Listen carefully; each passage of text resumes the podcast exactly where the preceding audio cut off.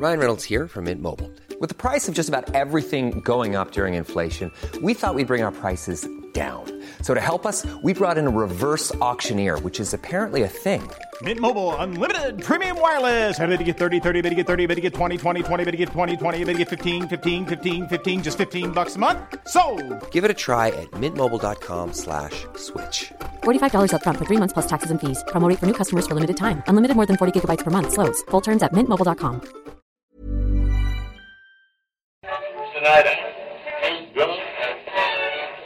You? And now, coming to you live from atop the Lavender Town radio tower, it's the one, the only Pucko Podcast.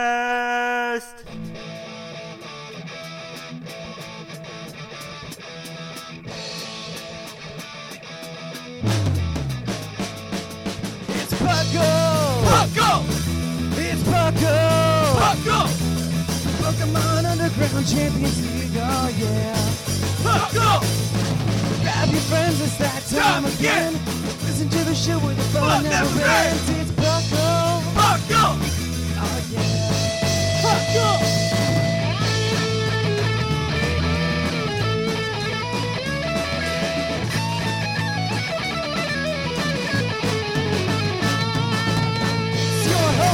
Drink Dash, and your co-host, Larry Hat. It's Pucko. Pucko. Oh, yeah, yeah, yeah. Pucko. Pucko. Hello and welcome to the Puckle Podcast. I am your host, Professor Snag. Yes, today we have another Thatchless episode. Thatch is in the process of moving, and the internet people they decided that they would not give him internet over this weekend, so I am taking over the hosting duties. So, uh, like I said just a moment ago, we are the Puckle Podcast. Uh, Puckle, a name that was came up uh, came up with uh, by Jaya Prakash Narayan uh, in 1976. Uh, that that is who that is who came up with with Puckle. Um, look it up, folks. It's kind of funny. What now? What? Jaya Prakash Narayan in 1976 definitely came up with with Puckle. I admit my ignorance, but okay. Well, okay, so folks, when you Google Puckle, what usually comes up as one of the first things? Um, and uh, I they they think you have misspelled a hokey puck. I usually come up with uh, the People's Union for Civil Liberties, and Jaya Prakash Narayan it was the founder of that. So, so Okay. she so she came up or he came up with Puckle in 1976, just a different Puckle. Anyway, um, welcome to this episode, folks. We're really excited for this one today, and uh, we have my two fantastic, amazing, wonderful co-hosts. We have Gator. Hey everybody, how you doing? We're doing well, and uh, we also have oh uh, this you know this isn't how we do. it. You guys usually say your own names for this, but anyways, uh, we also have the fluffiest whimsicott. Who, in a very uncharacteristic move, spoiled her own existence on the show by talking out of turn. Well, that's okay. uh, anyways, And I don't mean uncharacteristic as in I never mess up, as in I am against spoilers as a philosophy. That's right. Well, you know, as a, as a thatchless, thatchless episode, we're gonna have to do things just maybe a shade differently. Again, usually you introduce yourselves, but um, anyways, let's just go into uh, how we usually start the go uh, shows. How have you guys been? Well, I have been. Uh, I don't know how to say this onto this episode because it's going to hurt everybody's feelings. But Ultra Moon and Ultra Sun suck. Uh, like, You know, okay, so That's part of the topic, actually, so. like okay so like i bought the games when it first came out obviously but then i got like i tried to nuzlocke it to start and i didn't even get close to like my first island challenge on Melemele like it was just bad so i've been forcing myself to play it lately and i'm on to the third island now and like uh, it's it's okay but i'm really just doing this to help complete my living dex yeah. so i feel like this is terrible but You know, that's because it is. I, I feel you. And uh, Gator, uh, you you played regular sun, sun or moon, right? You played one of those. yes. Yeah, I and- did. And, in essence, they're basically the same game for a large, large part of it. But again, that might be something for us to discuss in our topic today. So let, let's save that. But uh, you know, I honestly don't think you get a lot of hate for that. Um, between the two games, I do think Ultra Sun and Ultra Moon are superior to Sun and Moon. But it's also hard to judge that when they came right after Sun and Moon as well. Yeah, I feel like I've already played these games and I'm not getting anything new, and I just hate everything as I'm doing it. Yeah. So, yeah, that's all right. But I mean, uh, you know, I'm with you there. I also have to get caught up on my living dex. Uh, I have a Poipole sitting there, and I think that's the only new one. I, I think I have to also commit the new Ultra Beasts to the actual living dex, but that's all right. All right, uh, Whimsicott, what have you been up to? Hmm. life. And in Pokemon, I've been taking part in the PDL, the Puckle Draft League. My losing streak is indeed over. I won last week against Ozzy. I won today against Aggie. And let me tell you, it wasn't easy to beat them. Oh wow, no, I don't. Yeah. It's They're so good. yeah, unless you have like a really good, solid strategy that your opponent doesn't see coming. I don't think any of the wins are, are ever easy in in PDL. No, especially since honestly my draft is very, very weak. And every week I go up against someone and I realize they have several perfect answers to my team. And I have to scramble like crazy. But I'm so stubborn and I, I haven't done a single trade yet. Oh wow. Yeah. Yeah, kudos, on you. Yeah, um, yeah. P- PDL is, something. I feel like whoever is in the PDL is always like, "What have you been up to in Pokemon?" It's it's the PDL because it does take up so much time too. Like, yesterday yesterday i thought okay i'm gonna spend an hour prepping my team because i i knew that aggie wasn't gonna be available until at least like late afternoon my time. And i sat down and i started prepping and i thought well finally i'm done. The team is there. I have everything i need. I have a strategy in mind. And then I realized that was five hours later. oh wow, Yeah, I got really into it.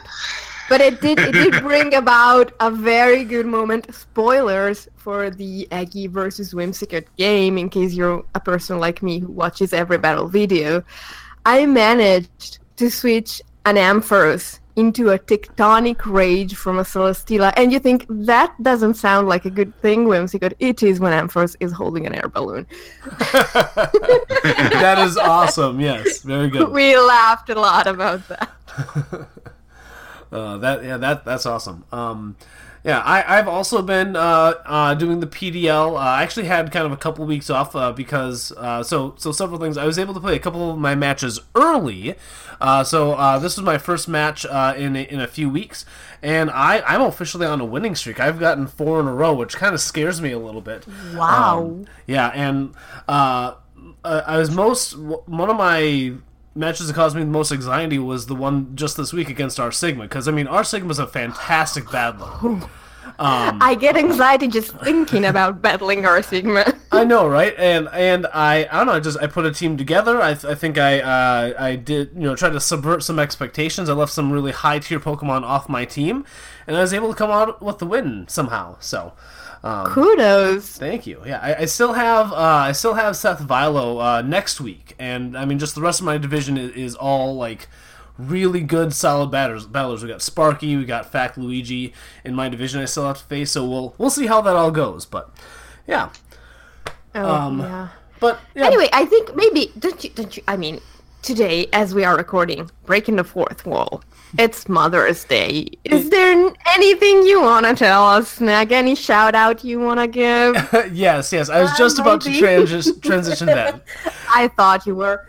It is indeed Mother's Day, yes. And uh, so, first, a big shout out to Dr. Odno, uh, my wife, and uh, mother to my now three children.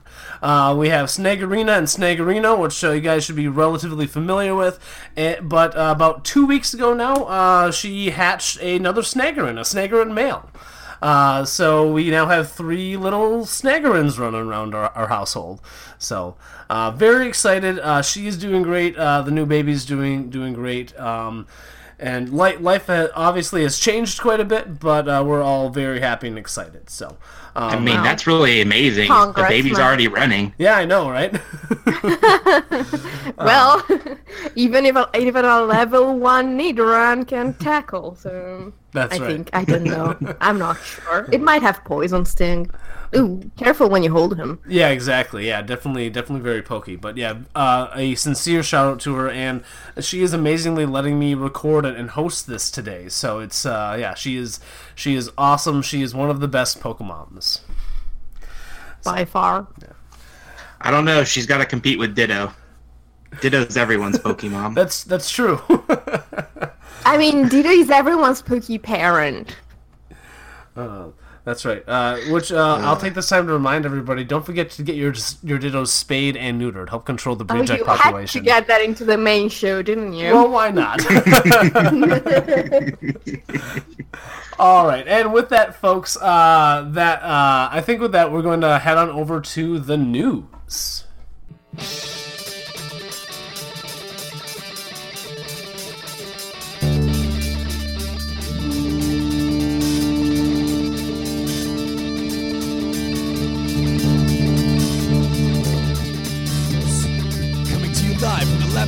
Radio Tower. This just in. And on to the news. We just have a couple bit of news things to share with you today. Some reminders and some things that you uh, we may have heard before.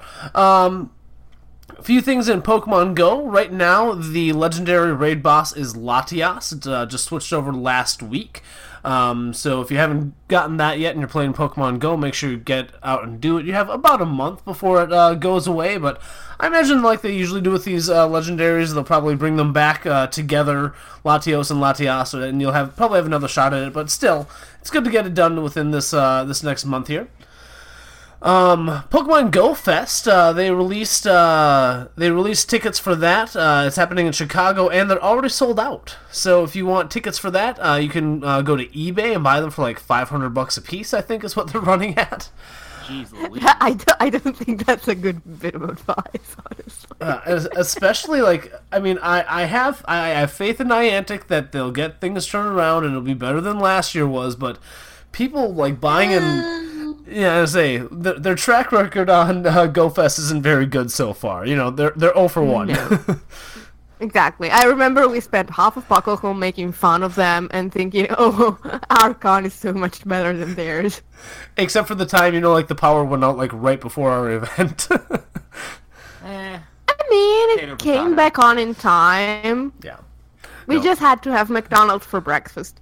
That's right. Yeah. No, it, it all it all ended up being just fine. So, uh, we'll see. Uh, Again, I, I really hope that they learn from last year's mistakes and that uh, the that Pokemon Go uh, Fest will will be everything that everyone hopes it is. So.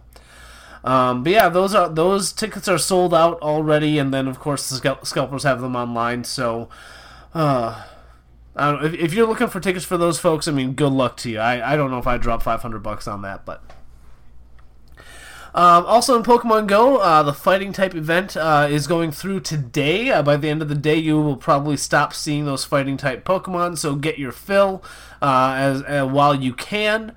Um, try and get a good Machop. I didn't find a good Machop during this event, unfortunately. Did you find one, Gator? I found a 93 and a 91. Ooh, those are pretty good. Yeah, I was happy about it. But it's gonna take me 360 candy to power them both up all the way. Oh wow. Wow. so it's, uh, I, and that's with me already powering them up part of the way. Like I need 360 more. Oh wow. See, the other thing that I do is I like if uh, one that comes off that's a, a low CP, I don't even check its IVs. I just check the uh, if they have a high CP, I then check their IVs and see if it's worth uh, investing stuff into. But Well, I use a Calcy IV because I'm on Android, and that's really the way to do it sure, because you can just like check things super fast. Yeah. That's how I I go through all of those. And if it's just like regular evolution fodder, I don't even bother checking for IVs anymore. yeah, It needs to be something good. yeah. Um, and then the last bit of Pokemon Go news uh, to remind you of, especially since it'll come out uh, b- before the next time we have this podcast. Uh, the community day is this upcoming Saturday, uh, May 19th. May 19th. Um, so, uh, and the featured char- Pokemon, the man, words are tough. the featured Pokemon is Charmander, and there will be Charmander sprouting up all over the place, and there will be some shiny ones, which uh, they are gold, but they turn into a black Charizard, which I'm really stoked about. I'm going to try and make sure that uh, Snagarina and I get out uh, for for the community day. I need I need to find a shiny one and turn it into shiny Soviet thatch. Of course, Oh, definitely. Yes.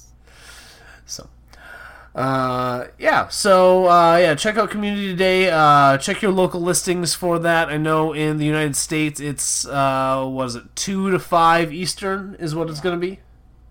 Yeah.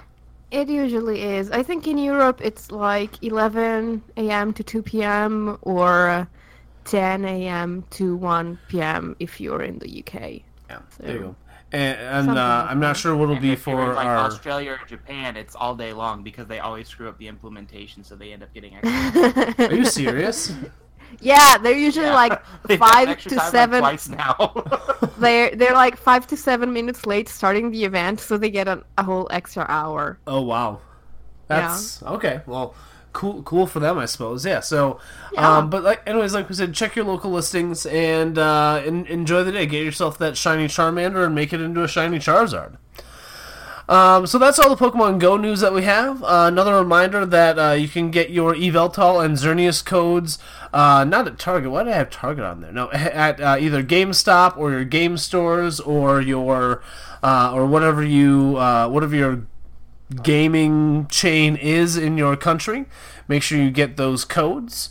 Um, and then uh, Pokemon Center actually just released uh, some Team Skull accessories. Go to PokemonCenter.com. You can check out your Team Skull accessories, um, and so you can uh, cosplay just like your uh, favorite Team Skull members. They got uh, the T-shirt. They got uh, just like the whole accessory kit, um, a hoodie, and a messenger bag. I have to ask, they don't have Guzma's sunglasses, do they? Uh, I'm not. They have Guz- Guzma's hoodie.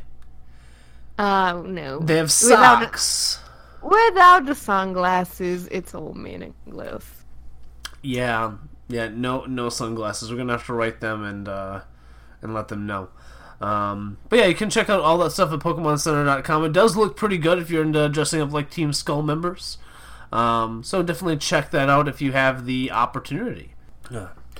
And then in regards to Puckle news, uh, there are a few things to mention. As always, uh, we are going to remind you about PuckleCon happening July 20th and 21st in Dayton, Ohio at the Dayton Convention Center. It's room, what, 306? Is that right? Yes. I think it's 21st and 22nd, just to be extra precise. the Saturday and Sunday of that weekend. Perfect. um, double check that. I, Scott is probably right about this. Twenty first and twenty second. We got lots of stuff going on. We're throwing, basically throwing you guys a party uh, because we like doing that, and uh, through Patreon, some of you support us. But everyone's welcome to come.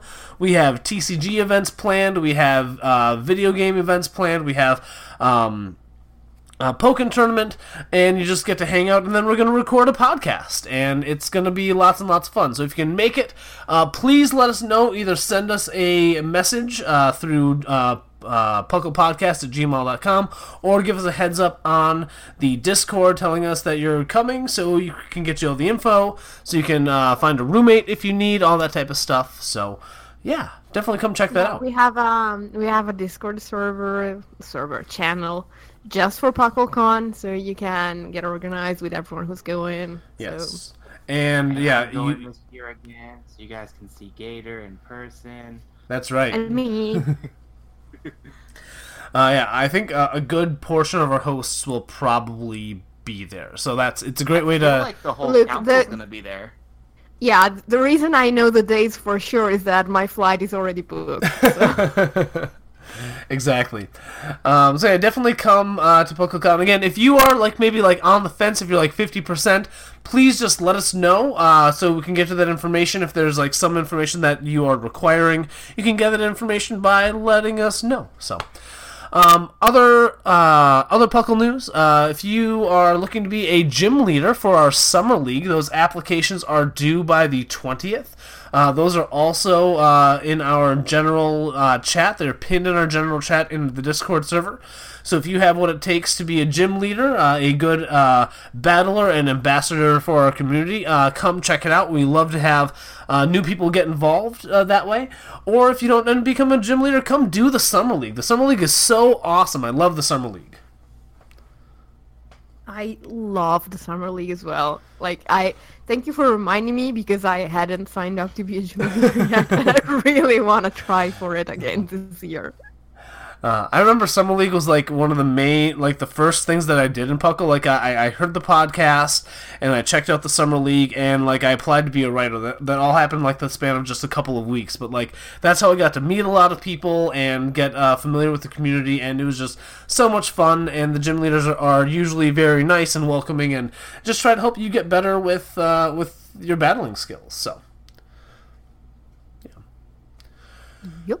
Uh, and then uh, the last bit of uh, Puckle news is uh, we recently had our TCG tournament. Uh, it's an annual tournament right now. I was able to participate, uh, and I I had a decent record. But we're here to talk about the TCG winners. Gator, do you want to tell us who won?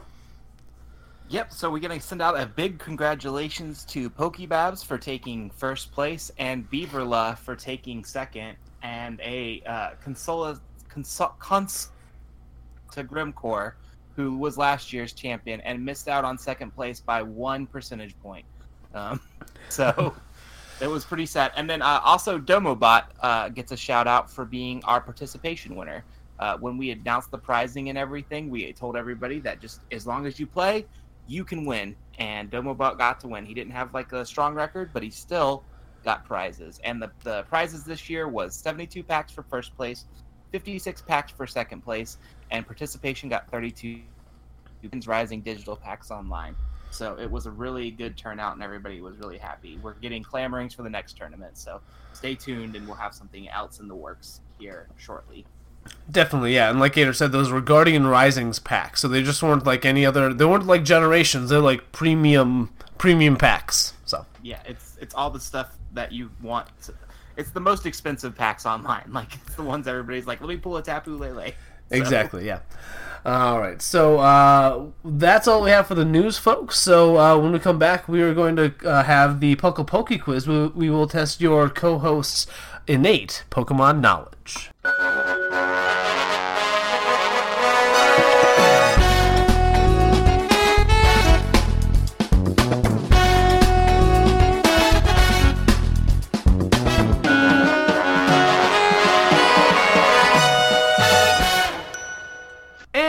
Welcome to the Puckle Poke Quiz. As we said before, this is where we're going to test your host's innate Pokemon knowledge.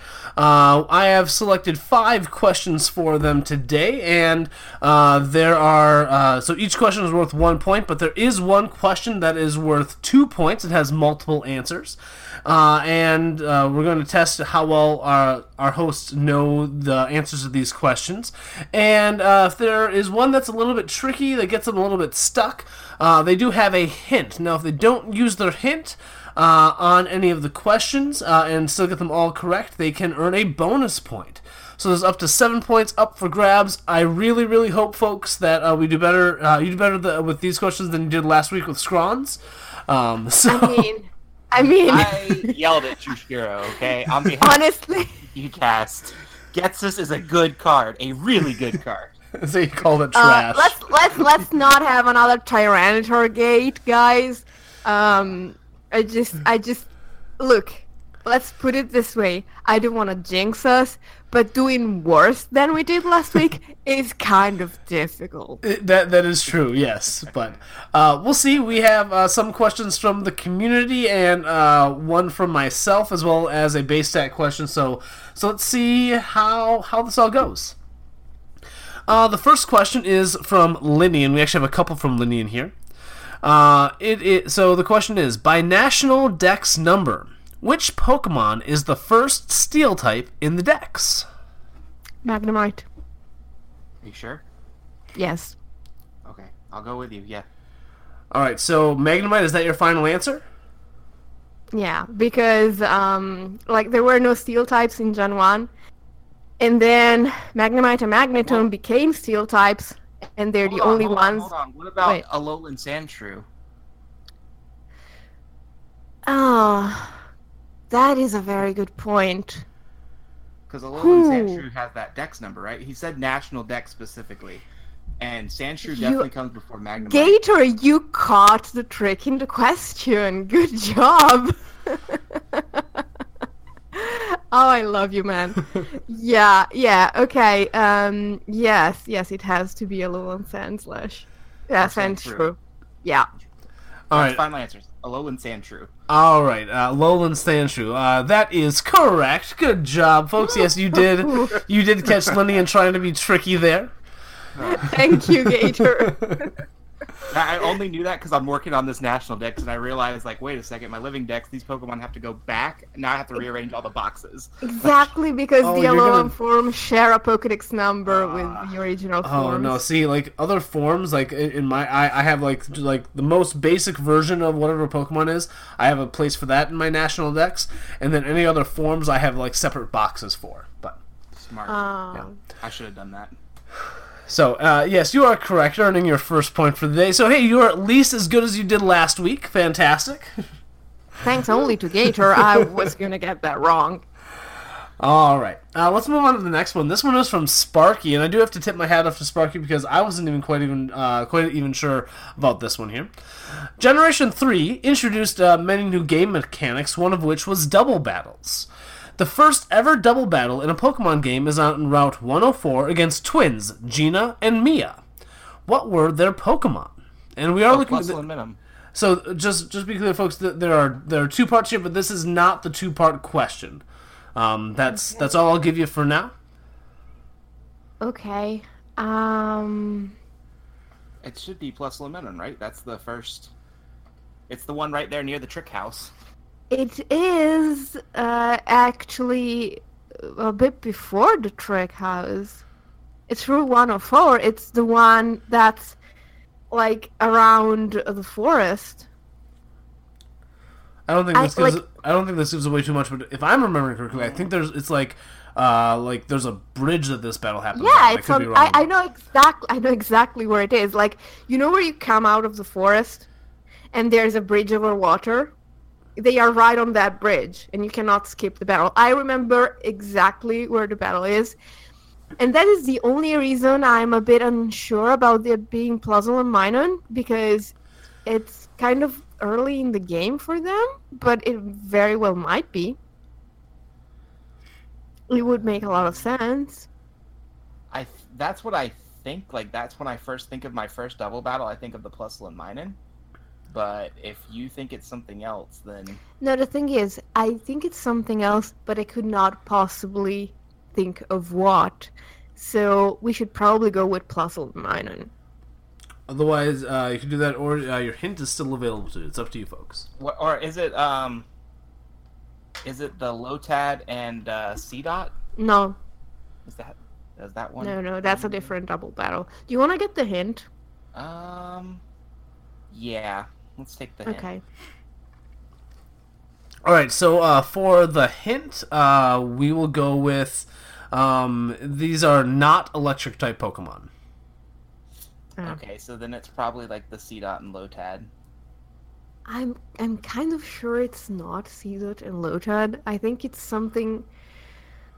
Uh, they could have mm, something even. Those would have been like some of the first ones you came across.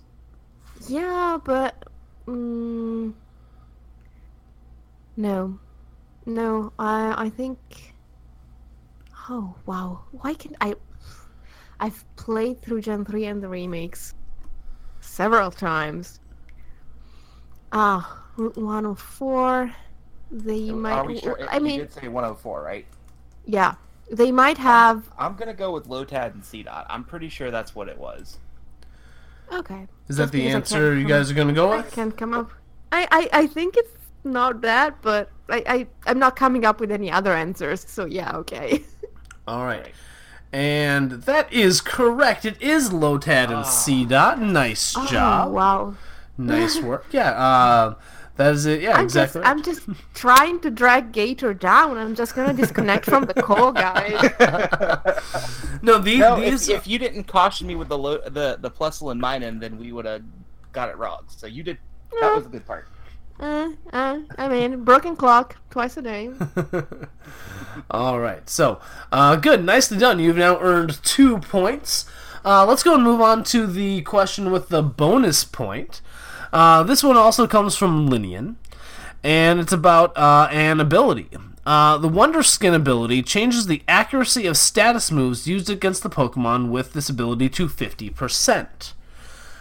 Give me uh, two Pokemon that uh, have the Wonder Skin ability. Wonder skin. Or you can give me more if you want. Okay. Um, But two two will get you the points. Dratini and Dragonair. I don't think they have it. No. No, I What think do they the have? With, uh, Sigilyph has Wonder Skin. Um, no, they have Shed Skin. I think you're thinking of Mm, because I'm pretty sure it's like it's definitely Sigilyph's one of their like that's like a Sigilyph ability, okay. and like I think the Skitty line gets it. The skinny line. Yeah, I think that's their hidden ability. No, I, I, I, I think the skinny line has like no redeeming qualities. I'm pretty sure the Skitty line gets it and Sigilyph gets it because I, I know Sigilyph gets it, and I- I'm pretty sure I saw it when I looked up the Skitty line before. Okay, I trust you. Let's go with Sigilyph and uh, Skitty and Delcatty then. Uh, yeah, uh, that is correct. Nicely done. Uh, it is the the Delcatty line, Sigilyph. Uh, so you got you got three out of the five, only worth two points. The other two that have the Wonder Skin ability are Venomoth and Bruxish. Bruxish. Wow. We did Wow. So good job. You, You are, did it. You guys are up to four points already. Four points. Fantastic. And we still have two more questions left. So you can't make the perfect seven since you've used your hint, but you could still maybe get six, which would be really impressive. All right. Ooh, no pressure. This is I this is mean, one that I it's all on you. You're the one doing all the work, Gator. No pressure. Uh, this next one is one that I came up with. Uh, the day that we are recording today is Mother's Day, and in most of the Pokemon games, your mother stays home and uh, doesn't usually explore to explore uh, explore their own uh, interests. But uh, there is uh, one. Which mother plays a more active role within the games? A more Um, active role within the games. I mean, I know the mother in Generation 5 follows you around and brings you stuff, but I don't know if you would define that as an active Um, role. The Alola Mom that's like a ride-on rider or something, isn't it? Which one was that? The uh, Kalos one. Kalos one. She was like a. Grace is a Rhyhorn rider. I don't I, like. I, I I'm trying to figure out if by active role in the game, he means this mother actually does something, or if she has a more interesting story than the other ones. It's kind of a, it's kind of a weirdly worded question. Um, I'll see if I can word it any better. Basically, uh, and I wasn't aware if of the Gen Five mother um, uh, doing that. I don't remember that, and I, I mean I played both Gen Five games, but I don't remember the Gen Five mom following you. But She follows you like two towns over to bring you running shoes. okay, um, interesting. Um, so let me see if I can uh, further elaborate. Um, th- there is one of the mothers who you will see um, outside of the home, and uh, it is more than just like a town over to bring you running shoes. It is it is more. sig- I'll say it's more significant than that, but it is an optional part of the game. An optional part of the game? Now I'm confused because I know the mother in Generation 2 saves you money and buys you stuff for your room, but that is technically staying at home the entire time. And she gets you rare items. Then there's the mother in Generation 5 Part 2 who is a friend of the professor and is thus featured in the story sometimes. Then there's the mom in Alola who follows you around sometimes and is a spectator to your battles in um, Iki Town. And then I the mean, mom in Emerald gives you like Latiosite, doesn't she? She gives you. Um, Uh, yeah, she does stuff. They all do stuff. I'm, I'm trying to figure out which of them Snag thinks is more important. They all do things. Hmm, I'm trying to think of what else I can get at with this. Um,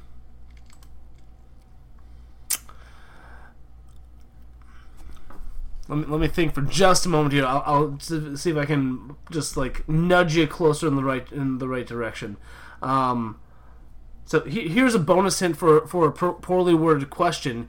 You haven't hit on who I'm talking about yet. Okay. that, leave, that doesn't leave a lot of room. it's Gen 1 mom who does nothing, or Gen 4 mom. Well, in Gen 6, she goes to the, the Tapu Koko thing, right? That's Gen 7. And the, Or I Gen mentioned 7, that. yeah. And the thing is, we've mentioned Gen 2 mom, Gen 3 mom, Gen 5 mom, Gen 5.2 mom, Gen 6 mom, and Gen 7 mom.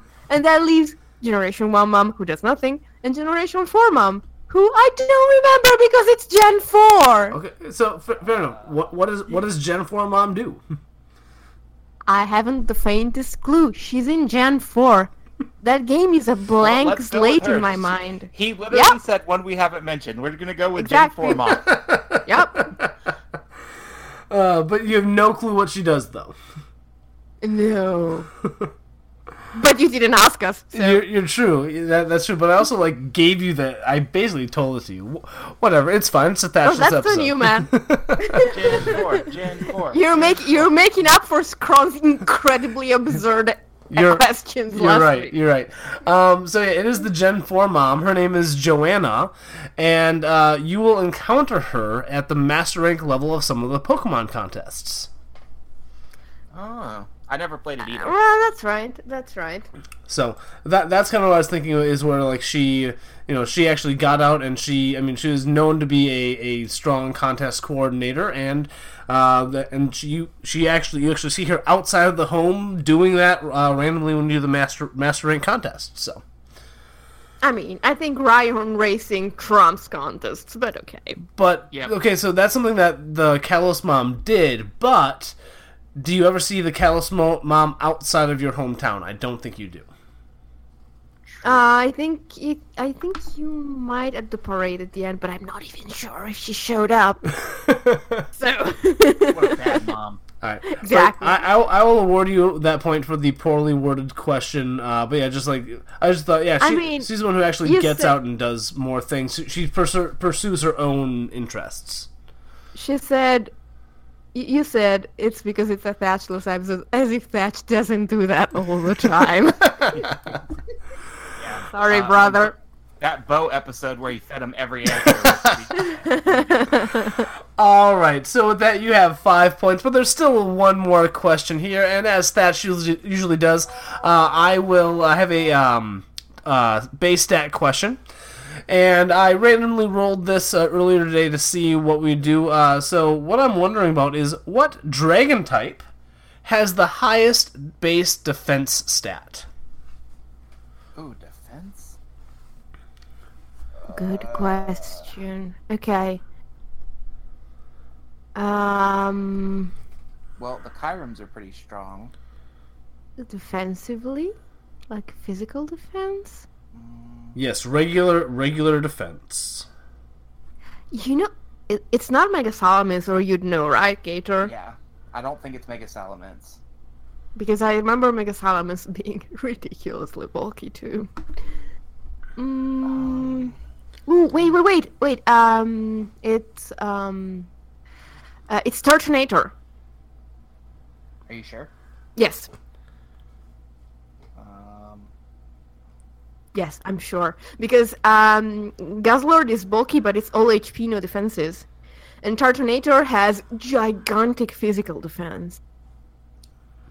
oh, I um trust you because I don't. I mean, it's either that, it's either that or something like Dialga or Palkia. What if it is Salamence though? Because Salamence is pretty Mm. freaking bulky. Mega one is.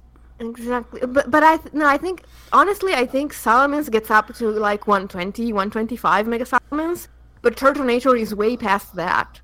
Let me think. Like I'm 99% sure it's Turtonator. Because I'm pretty sure Mega Salamence is like one third. I wanna Turtonator is higher. Think so? Yeah. All right, I- I I'm, trust I'm gonna need an answer. What are you guys gonna settle on? So yeah, do you we'll want go with uh, with this Tur- this one? I I'm I am relatively sure of. Feel free to scream at me if I get it wrong. No, yeah, I'm going with Fluff. It's Turtonator. Let's go. I trust her. All right, and that one is also correct. Yes. Yay! Turtonator has a base defense of 135, uh, but Mega Salamence is actually just behind it at 130, followed by Kommo-o and uh, the two Zygarde forms. So, all right. All right, ni- nicely done. You a- answered all of the questions correctly, uh, earning you six points. You did have to use your hint, uh, but yeah, you guys uh, did a great have job of balancing each other out. One, uh, once one person was like on the path of hey, it's this, the other person helped them out. So, uh, congratulations, earning six points today. Um, I don't have the spreadsheet up, but I believe Whimsicott, you're going to be getting up there in points, and Gator, you probably uh, passed a few people as well. Um, check back next week, folks, if you want to know where the standings are for uh, for this trivia competition. Uh, it is a race to 30, and as a reminder, the winner gets a uh, Pokemon plush that's under was it twenty dollars from PokemonCenter.com. Yes. Awesome. So uh, check back next week to see what the standings are. And with that, uh, we will catch you on the flip flop when we talk about our topic. Hey Puckalonians, it's Sublime Manic. Can't get enough of your favorite flip-flopping podcast? Then check out our social media. You can find links to our Facebook, Twitter, Reddit, and YouTube all from our website, pucklepodcast.com. And you can join our Discord to hang out with your favorite hosts and other Puckalonians. Also, check us out at twitch.tv slash the Puckle Podcast. And if you have an Amazon Prime account, consider subscribing to our Twitch channel. You can also check us out at YouTube at YouTube slash Puckle Podcast. And we also have a Patreon if you're able to give anything at patreon.com slash Puckle Podcast. Welcome back, Puckalonians. Uh, we are now ready to uh, uh, go into today's topic, which is uh, we're discussing plot. How much does plot really matter in Pokemon games? Um, Whimsicott, what? So Whimsicott came up with this uh, this topic idea. So what what kind of inspired you? What what were you thinking about that, Whimsicott? Well, as Gator was doing before, people are complaining about Ultra Sun and Ultra Moon. They're saying, well, this has almost no plot differences with Sun and Moon, so what was the point? And people often say that Gen 5 had the best plots, and yet they are among the least successful Pokemon games ever. And everyone loves Gen 1, but Gen 1 had almost zero plot. So yeah, we keep asking for more plot and complaining about not getting plot, uh, but is it really that important? Well, I mean, to be to be fair, like first, like with people loving Gen One, I think only like people who grew up with it. Uh, I mean, when there was nothing else, I think those are the people who really do like Gen One. Um, yeah, I, I- do know that there are some people like I know uh, within the community. Uncle Oshawott said like, yeah, he can't go back and play the old games. They're just uh, you know the graphics and the pacing and all that stuff are way different. So, um, Bowie's crying somewhere in a corner. just to so be you know. fair, how much plot could you pack into those games back in the day? There wasn't that much room for plot. that's true. I mean, And so, like the thing that I do appreciate about appreciate about Gen One is, for the most part, it is an open canvas. Like the, it is, it is your game, it's your story, it's your adventure, and if anything, a plot plot in that game is hinted at. Like, yeah, you go through and you you fight the rockets, and that's like uh, the majority of the plot. But the you know if you if you go back and look and think and like know some of that deeper lore, then uh, the plot starts to shine because it's like okay, um, Rocket and Mount Moon not really a big deal. They're doing rocket stuff, but uh, getting the Silph Scope in order to see Ghost type Pokemon, or getting the Master Ball. Uh, that's all actually pointing to Giovanni screwing up and creating Mewtwo, and so that's like a, a subtle plot that's hinted at. I really appreciated that part of it. Uh, actually, in the plot of the Gen 1 games, Giovanni didn't create Mewtwo. It was Mr. Fuji and um, and what's his name? Uh, really, what's his name, guys? Help me, Blaine. Blaine. Thank you. Um, Ramos. Um, I think I think Giovanni wanted to catch me, so maybe Yeah. I'll give you that. Uh, but see, the thing is, this comes back to the topic we had a few weeks ago. Well, It wasn't really the topic, but we were discussing how you're meant to have head canons in Pokemon games, and that's why you don't get too many details. But, I mean, no one enjoyed Gen 1 because they were seeing that hidden plot most people were like eight when they played Gen 1 and they didn't mm-hmm. notice. But we still enjoyed it. So, yeah, if what you need from a Pokemon game is it being a Pokemon game, why is everyone complaining about plot? And I think it's because, to put it simply, what we want from a video game in general has changed a lot over the years. And we want Pokemon games to catch up with that. What do you think? I mean, here, so here, here's my thought. Um, like, well, you you're also talking about like Uh, Gen let Snag five. respond to that, like, because I have like, I have an idea. Because like RPGs in general are supposed to be like that, where you just paste yourself into it, and like, there's a big argument in any RPGs, like, whenever they lead more story plot or versus more like faceless character that you can put yourself into. That was a lot of the controversy that what happened with Fallout 4 um, just recently. A lot of people use that game as a projection of they, they want to project themselves into the ca- character, but then they went ahead and like limited your dialogue options, so now you have to be like this one kind of person. Like, so Mm. the fact that they're RPGs at their fundamental level, it really just depends on how you like your flavor of RPGs. Like, if I'm not mistaken, a lot of the Final Fantasy stuff that's pretty plot driven, and it's still considered an RPG, but that's its own. People who like Final Fantasy like it because they like Final Fantasy stuff. Exactly. I mean, Pokemon doesn't even give you real dialogue options. I mean, you get them in Gen 7, but they are completely irrelevant. So so I guess that's not the element of the RPG genre that we want as Pokemon fans. I mean, I do want it, but if if we don't get it in Gen 8, I'm not going to complain because it's still going to be Gen 8. Yeah. Pokemon. I, I think with Pokemon, you're such a and it's self-limiting too. Like your actions don't have any real effect on the world. Um, you can't choose to not engage with getting the legendaries. You can't choose to not advance the plot that they sticky on top of it. Like, You you can't join Team regardless. Rocket. They've been teasing with that for 22 years, and you still can't join Team Rocket. Well, yeah. So like, if if we're talking about this in D and D terms, it, the whole game's a railroad. Um, Yep. They Yeah. railroad you all the way through the story. So I would say that the plot does is important in that way because that's how they fundamentally design the game. How are they going to railroad you through these specific elements? You Yeah. can pick and choose your Pokemon and how you raise them, but you're you're on the train and it's their train. So, Exactly. so here, here, here's my thoughts. Like, so you, Whimsicott, you brought up Gen Five, which, um, so as for as much crap as I give Gen Five, because I will admit that's probably my least liked generation. Although Gen Four is starting to move down there too.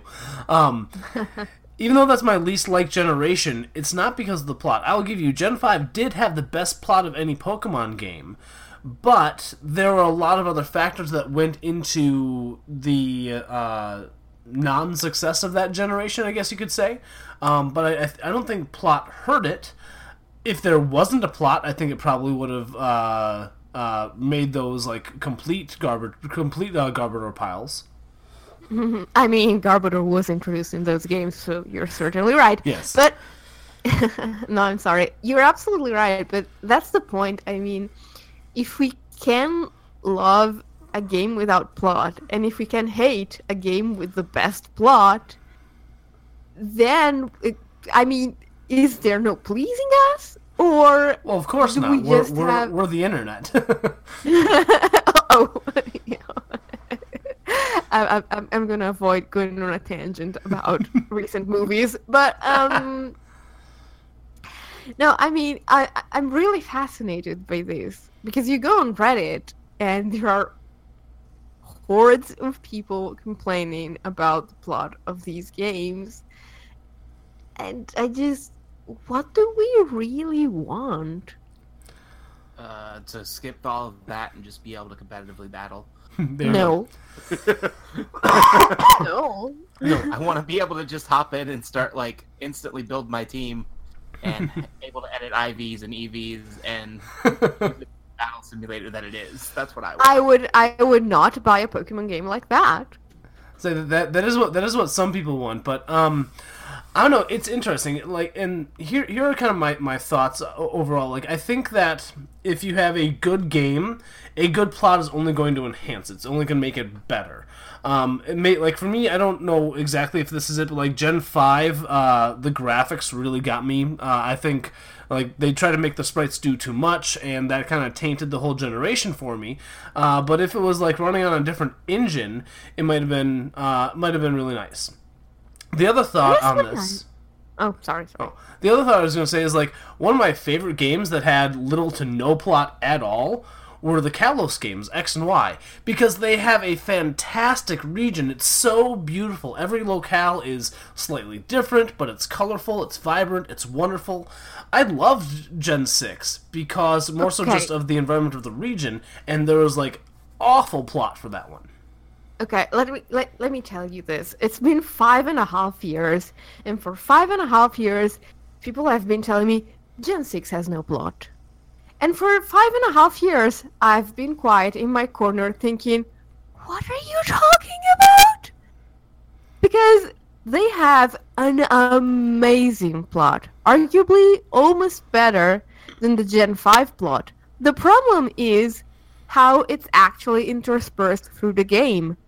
You only see the plot in like two points throughout the game. And essentially, the game takes a pause to tell you this amazing story, and then you can go on with the game. But the plot itself is actually amazing. I love the Generation 6 plot. It's just, it's not interweaved in the game itself. It's just pointless game, pointless game, pointless game. The most amazing story ever for 10 minutes, pointless game.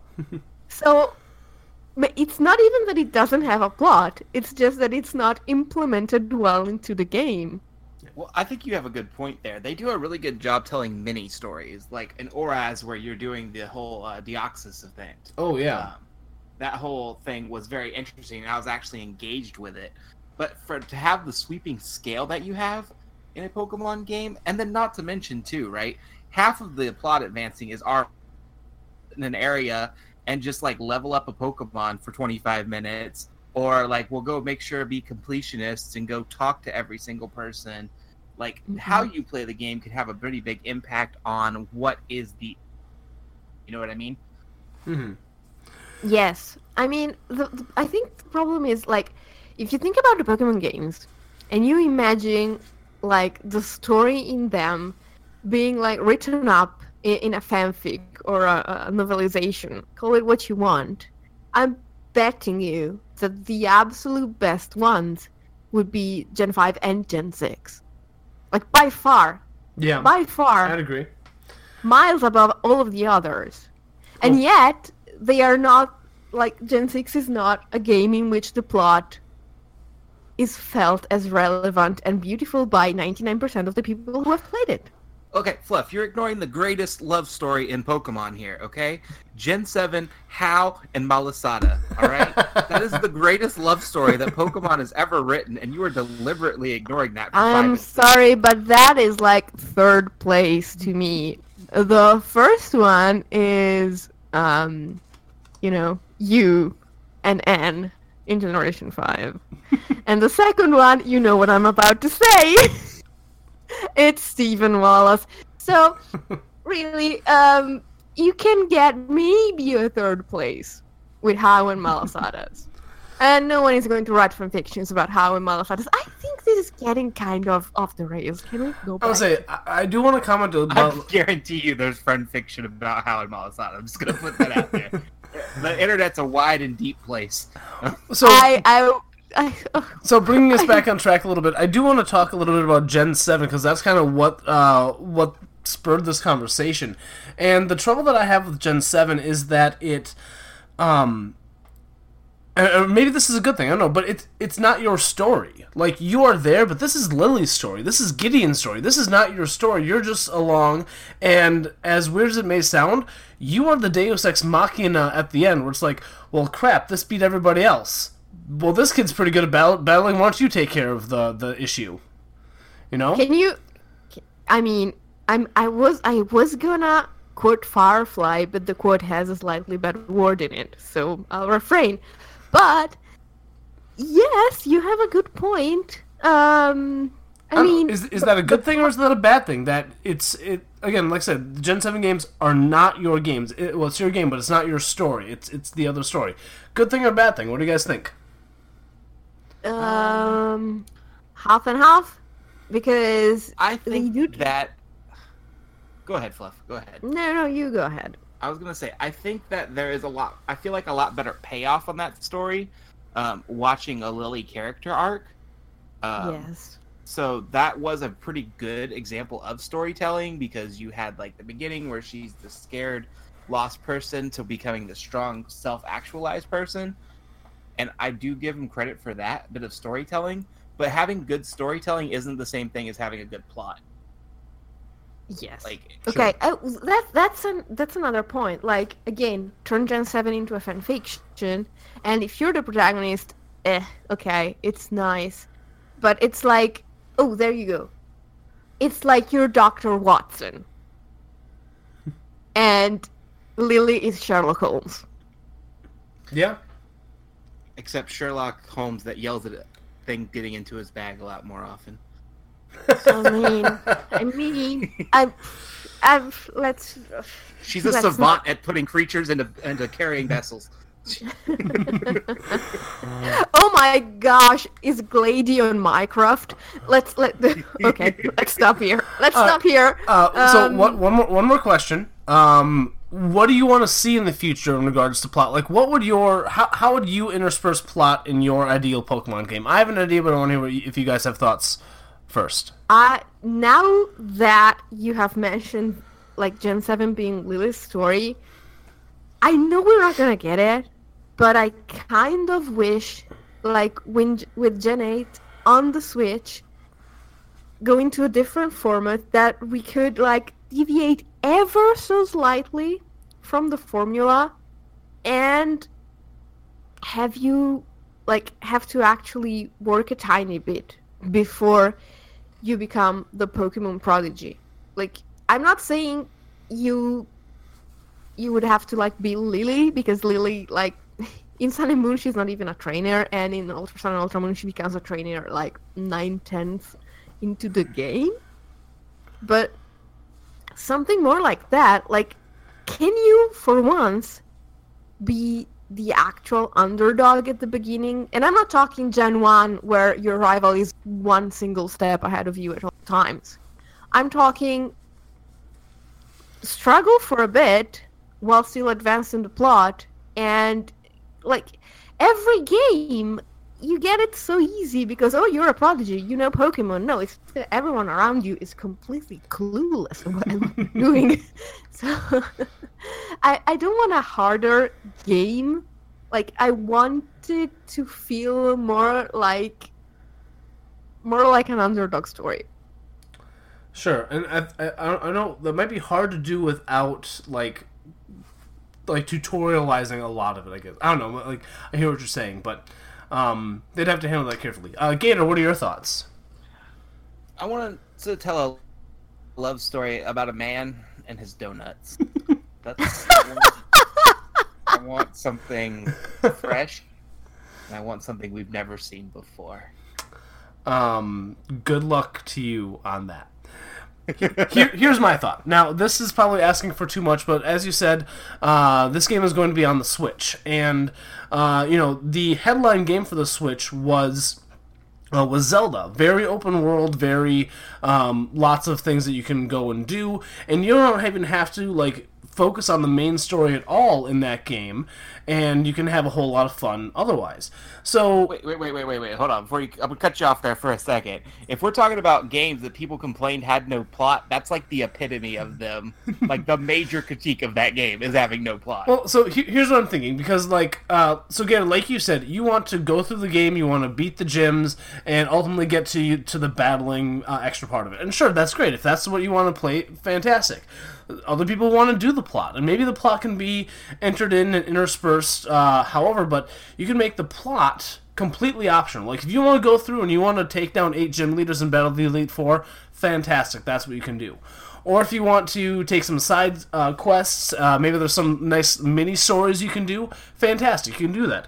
And yes, there will be a major overarching arc, uh, like the main plot of the game, where there'll be an evil team trying to do something, and you have to stop them.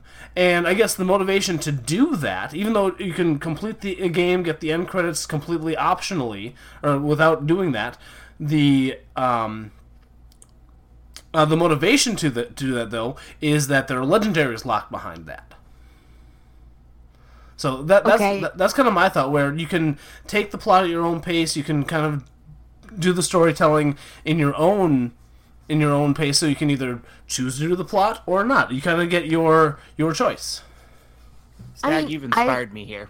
I don't mean to cut you off, Whimsicott. But what if they took Pokemon Bank one step further and they did what they you by playing through Ultra Moon, uh, or rather, Ultra, or play, playing through Moon or Sun, get to keep everything that you've got. You get all your ride po- Pokemon you raised up, and then the game transports all of that information to the new game, and then you can choose whether you want to engage with the story or go around and explore.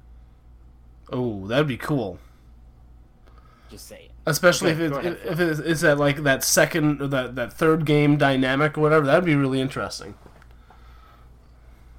That would be super cool, but I kind of think like there are several concerns. I I I mean we're all aware of this, but um, like the leveling and I mean, games do dynamic combat all the time. Like, there's a lot, like, like Fallout, for example, to, to pull that one back up, or even Zelda. Like, depending on your level, the enemies scale up. Well, uh, in, in regards to level, this is a. Go ahead, Whimsicott. No, there are several reasons why you can't do that in Pokemon games as they are without changing the battle format. Um, so I don't know. I mean, I love the idea. I absolutely adore the idea. Both of them. It just there are tons of concerns about them that I will not list at present time. Say we, we we are not game developers, so we we have we're just saying, hey, this is what we want to see. This is what you could do. Uh, last comment about level, leveling. This is a thought I've had for a while. What if like the leveling is com- like in regards to strength is completely arbitrary? Like every Pokemon battles at the same level, but the more experienced you are, the more access you have to better moves. That would that would solve that whole leveling leveling problem where you know a Pikachu could lose to a level five Snivy if the Pikachu isn't you know battling well, That that no that is that is just changing the battle system. and it would. But I think I think it would make it would make every match more interesting. Not where you one where you can grind and hey, I'm five levels above this trainer, I'm gonna win no matter what. It's uh, every battle you are on an even playing field except for the moves that you have no, access to. No, Snag. Every five-year-old has a right to go through the game with just a level 88 Blastoise. Fair enough. Fair enough.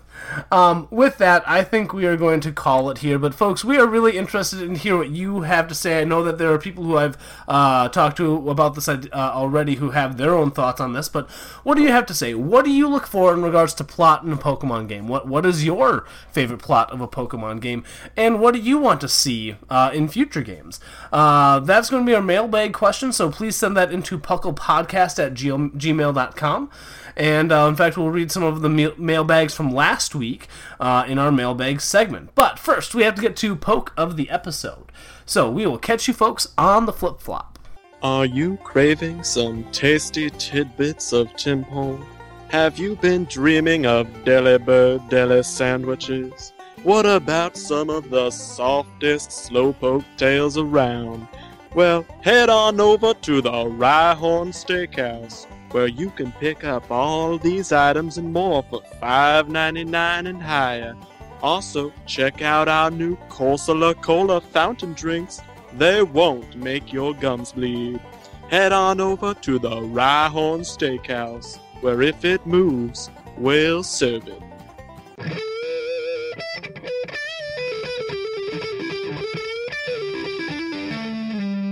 Poke of the episode. And we are back from our commercial break with the poke of the episode. Uh, this is Pokemon National Dex 781, Dhelmise, the Sea Creeper Pokemon. According to its Ultra Sun Pokedex entry, it wraps its prey in green seaweed and sucks away their vitality. It only likes to go after big prey like Wailord. Whoa, big prey. that that's uh, that's interesting. Um, yeah, Dhelmise is really uh, a neat Pokemon, and like uh, one thing that surprised me about like the scale of this Pokemon, like Delmi- Dhelmise is huge, isn't it? Yeah. Like, I mean, it's it's yeah. uh, twelve feet tall, almost Yeah. thirteen feet, uh, which is like in 500 pounds. yeah, which is insane. Like uh, I thought, you know, maybe like come like waist high, but no, Dhelmise is a huge, huge Pokemon. So Yeah, um, it's- yeah, it's, the interesting. anchor for a really big ship, like the anchor of the Titanic scale. We're talking. Yeah. Um, yeah, so Dhelmise, it is a grass ghost Pokemon. As much as I want that to be like a unique typing, it is, is not, unfortunately. Uh, but um, yeah, Dhelmise is uh, interesting. Uh, I'll be honest, folks, I've not used uh, Dhelmise in any uh, capacity uh, for battling. It is in the RU tier. Um, has really high attack stat, but uh, like most of Alola, it's really, really slow. Um, and uh, you know that total of 517 is pretty impressive, though. that is that's yeah. true. Like I mean, Dhelmise is actually like it's a good Pokemon. Uh, first of all, it's it's essentially the only Pokemon that gets stab on three types because its ability Steel Worker means it's essentially getting stab on Steel type moves. oh wow, yeah, you're right. Yeah, Yeah, and that's- it, it, its signature move is a Steel type move, Anchor Shot, and it has Rapid Spin and it's really bulky, and its typing gives it like two immunities. It's it, it resists ground, which is always pretty important. It, it's it's not a bad Pokemon. It's a good one. I I guess Yeah, it it's in is. RU because. I mean, knockoff is everywhere. Yeah, knockoff, and yeah, I guess it's probably outclassed by something though, else. Which makes it cool, and it's got, you know. I'm not sure there is something yeah, but it's weak that to flying, ghost, fire, ice, and dark, so that just wrecks its world. yeah, Exactly. I mean, it's it's more like it fills a rather unique niche, but probably that niche is not needed on many many teams. Yeah. Like just on a few, you really need Dhelmise. yeah. Um, just uh, stealing off of the uh, Smogon um, uh, set. Uh, it's an offensive rapid spinner set uh, with rapid spin, shadow claw, power whip, and anchor shot. Again, all those moves that will give it uh, that stab. Um, and then with an item either of either a spooky uh, plate or Ghostium Z to bo- boost up that uh, shadow claw. Um, again, and that's probably better in the RU tier, which again I can't speak to. Unfortunately, really the only the only format that I battle in pr- primarily is um, uh, draft league and summer league. So that, that that's my those are the metas that I play in. I mean, I remember going up against Dhelmise in pre-bank OU in the UGTC, not last year, but two years ago, or I Mhm. guess last year, if you count the UGTC as being, yeah, in January. Okay, two UGTCs ago, I went up against Dhelmise a lot because it was even better in the pre-bank meta. oh yeah, I bet. And uh, no, I, I was really afraid of this Pokemon. Yeah, pre-bank uh, OU would be. Uh, I could imagine that like this would be really strong for that. I really like that r- randomly, not randomly, it gets Whirlpool as a move. Yeah, I this- really like that. Yeah, this is one of those Pokemon where like this could honestly have four typings. It could be water, it could be steel, it could be grass, ghost. Uh, Yeah. but honestly, we don't need more water type. No, Game we don't. Stop. In the TCG, it's categorized as a psychic type, as most ghosts are, and uh, it's actually got a pretty decent card. Um, it got printed in two different sets. There's a promo for it, and it got released in Guardians Rising. Uh, the main reason you'd play this Pokemon is because it has the Steelworker ability as its ability on the card, and your uh, Metal Pokemon's attacks do 10 more damage to your opponent's active Pokemon. Um, Hmm. It also has an attack, but it's pretty useless. It's 70 for uh, Psychic and Double Colorless. Anchor Shot. The defending Pokemon can't retreat during your opponent's next turn. But otherwise, it's pretty baller. Like, So you essentially put it on the bench in a metal deck.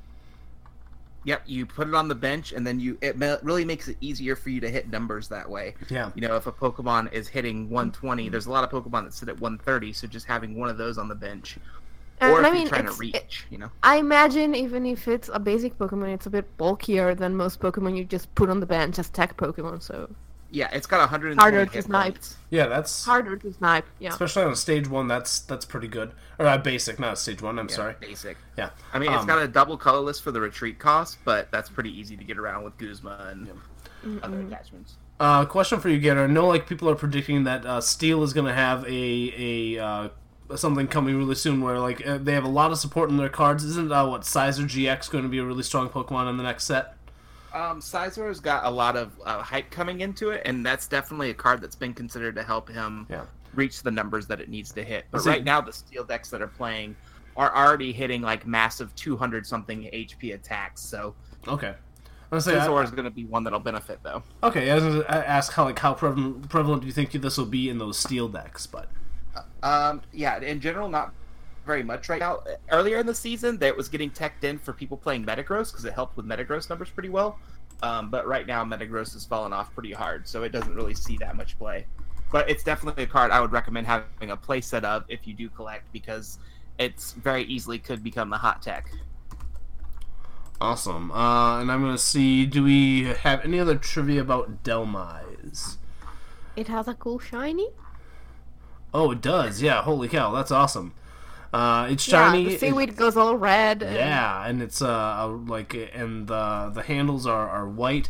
Yeah, that's a really good shiny. I, I Yeah, they, I- steel types ha- usually have some good shines like um Aegislash, oh, but it's not a steel type. Dirt. I mean, I mean, um, I, I like the regular form better, but it I have to admit it's a really cool shiny. It and is. and I mean there are plenty of seaweeds that are reddish instead of greenish, so it keeps the theme really well. yeah. Um, it's just like it's it's a really cool po- concept for a Pokemon. yeah, it is. Yeah. Um, Like, I, I really like it. I, it's not one of my favorite, but I really like the concept. All right, and uh, yeah, so that that is Dhelmise. Um, so you can definitely uh, check that Pokemon out. We don't have any writers doing any meta things with this stuff right now, but if you do, uh, check out our Discord. Uh, the Real EV will have a, an art drop on Dhelmise. I'm sure uh, Monday. You can see some really cool artwork about it.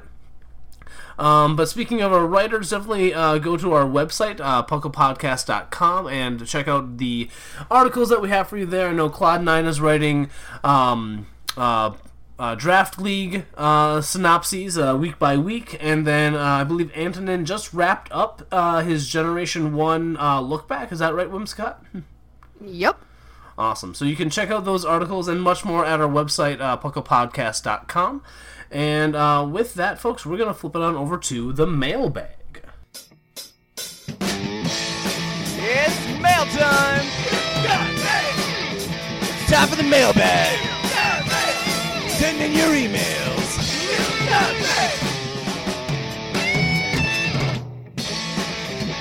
The mail's here! Check your inbox! It's time for the mailbag! Mail! Welcome back, Puckalonians, and we are now uh, going to do our mailbag segment brought to you by Green Toros, the energy drink that gives you hooves. Hooves! Uh, and uh, today we uh, the mailbag is the section of the show where you get to uh, chip in your input and uh, say what what you think about our topic. Last week, uh, our topic was about Japanese mythology in Pokemon, and uh, Whimsicott was on that episode. We only have two mailbags for you today, but that is all right. Um, so, Gator, why don't you go and take this first one from Savage Fire? All right, hello there, Thatch and truly awesome co-host. Um, excuse me, it's pronounced Snag. Um, it is Savage Fire seven six five here, and boy, is it great to get back into writing into the mailbag. How am I? Why, thanks for asking. I have been just wonderful. Prepping for PDL all the chances I get, and competing in the TCG tourney as well has been fun so far. Anyhow, onto the mailbag, and here are some Pokemon that I think are intriguingly Japanese myth based. Manectric. So the Shinto thunder god Raijin always travels with his companion Raiju. It's an animal body always shrouded in lightning and is said to take the form of a cat weasel or specifically a blue wolf. Sound familiar? I know it does. That's because it's indeed Manectric's inspiration. It is also said that it has a habit of seeking shelter in others' belly buttons and is apparently considered as an adorable way to explain to your child why they shouldn't go into an open field in a thunderstorm. Uh, that's Wow. that's interesting. I never That knew is that. super cool. So, you know, if you're looking to hide in a belly button, Manectric's the Pokemon for you. I don't judge. Um, Shiftry. If you're familiar with monsters from Japanese myth, the Shiftry should interest you. Turns out he's actually a representation of the Tengu. You can see that Shiftry has pointed Pinocchio nose along with a vicious face. It has fan-like arms, and the Tengu is known to have a fan that can blow anything away, which isn't to mention that Shiftry gets access to flying type moves. Along with this, the Tengu is a guardian of the forest, just like Shiftry. To top it all off, he has traditional sandals of the Tengu, the Geta sandal. But Savage Fire, why is his face not like red like traditional Tengus? My answer, look at it shiny. It has the facial red color.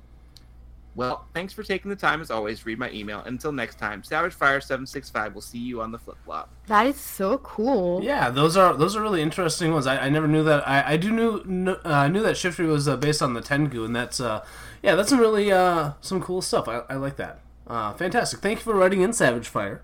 Um, and then Whimscott, why don't you take our other mailbag from the British gent? Of course. Hello, thought. Oh, wait, sorry. Let's start again. Hello, Professor Snag and his sensational co host. Firstly, I am sorry, but I don't feel I can give much input to last week's mailbag. Though I did love hearing about everything last week about Japanese mythology.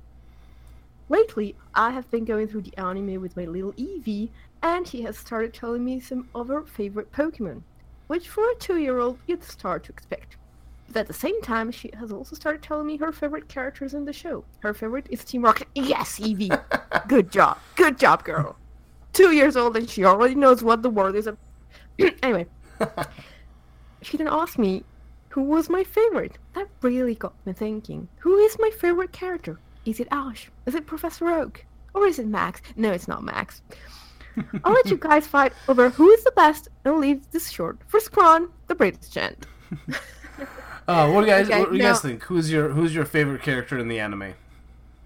I'm with little Eevee. Team Rocket rocks. Um, I'm a big fan of SpongeBob. Um, yeah, I'm.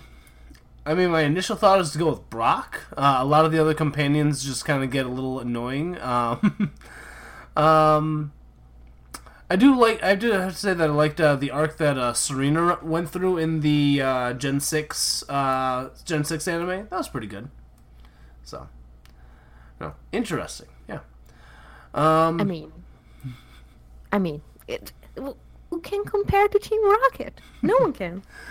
Uh, that's true. I don't know. Team Rocket has had an interesting history in the anime from just kind of being these like uh, doofy protag- or antagonists uh, to like Gen Five. They got like a little bit more serious with it, and then uh, I think they're back now to being their doopy, doopy antagonists who just kind of following them around. But uh, maybe that'll be Rocket for- is following is following a healthy and honored tradition of absolutely useless villains from 70s anime, and it's a tough job, but someone has to do it.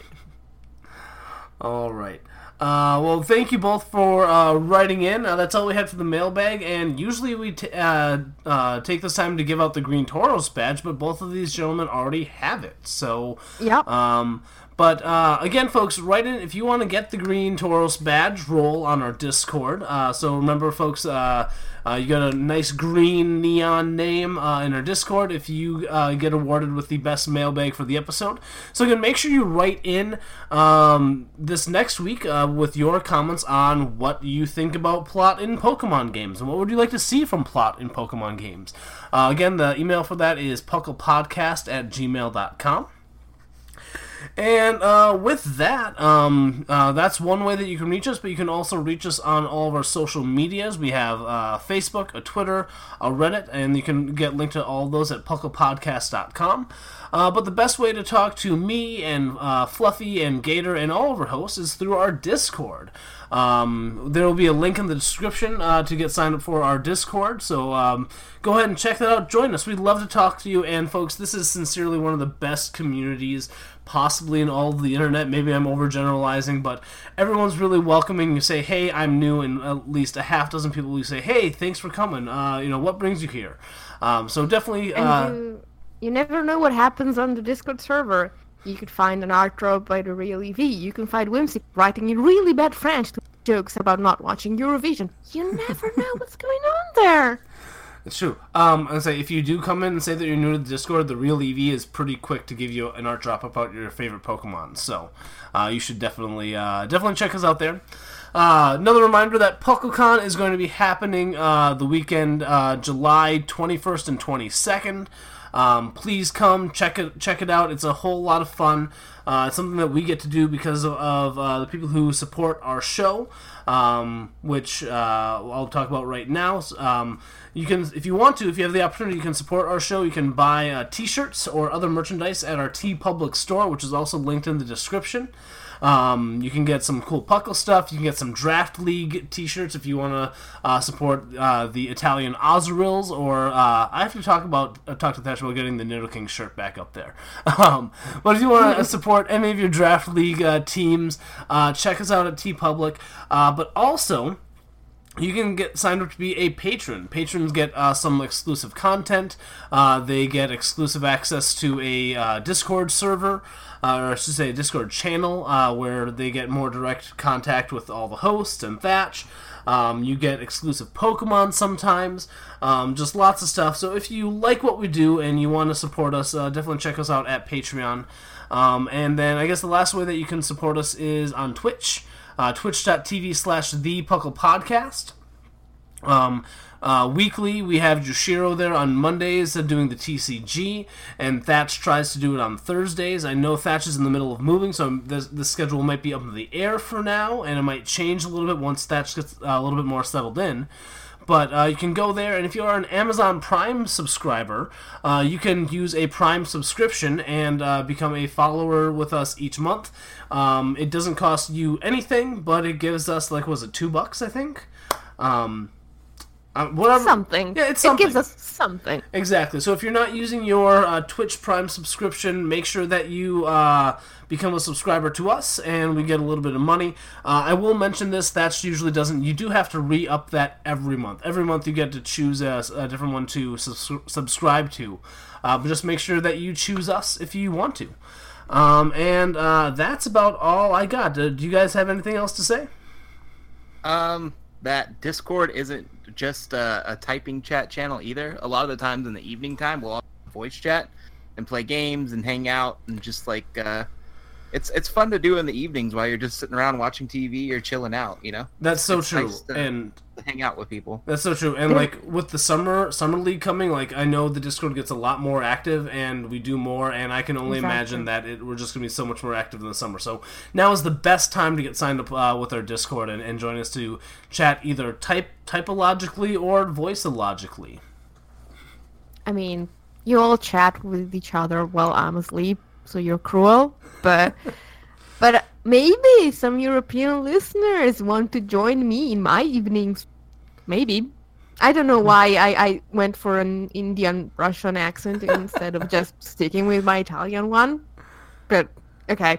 Um, no, but really, just come to the Discord and start prepping for the summer league now because those gyms are gonna be really tough to topple and you want to collect the badges you want to collect your chance to be in the summer league tournament That's we right. are probably gonna have prizes for that so Oh, we yeah, we just definitely come do. now come now start talking to the people start sizing up the gym leaders I mean, You can even sign up to be a gym leader and meet the community that way. a little birdie might have told me something about a 2DS or a video game. Ooh. Something, something. Spoilers. Uh, nevertheless, or uh, then one last thing about the summer league, folks. this is the weirdest outro ever. Um, It- it's your fault. You let us speak. I did, I did. That was my that was my fatal flaw. Hau weird do you want to get? I've got a whole fanfic written already about Ma- uh, How and his Malasada. We can go.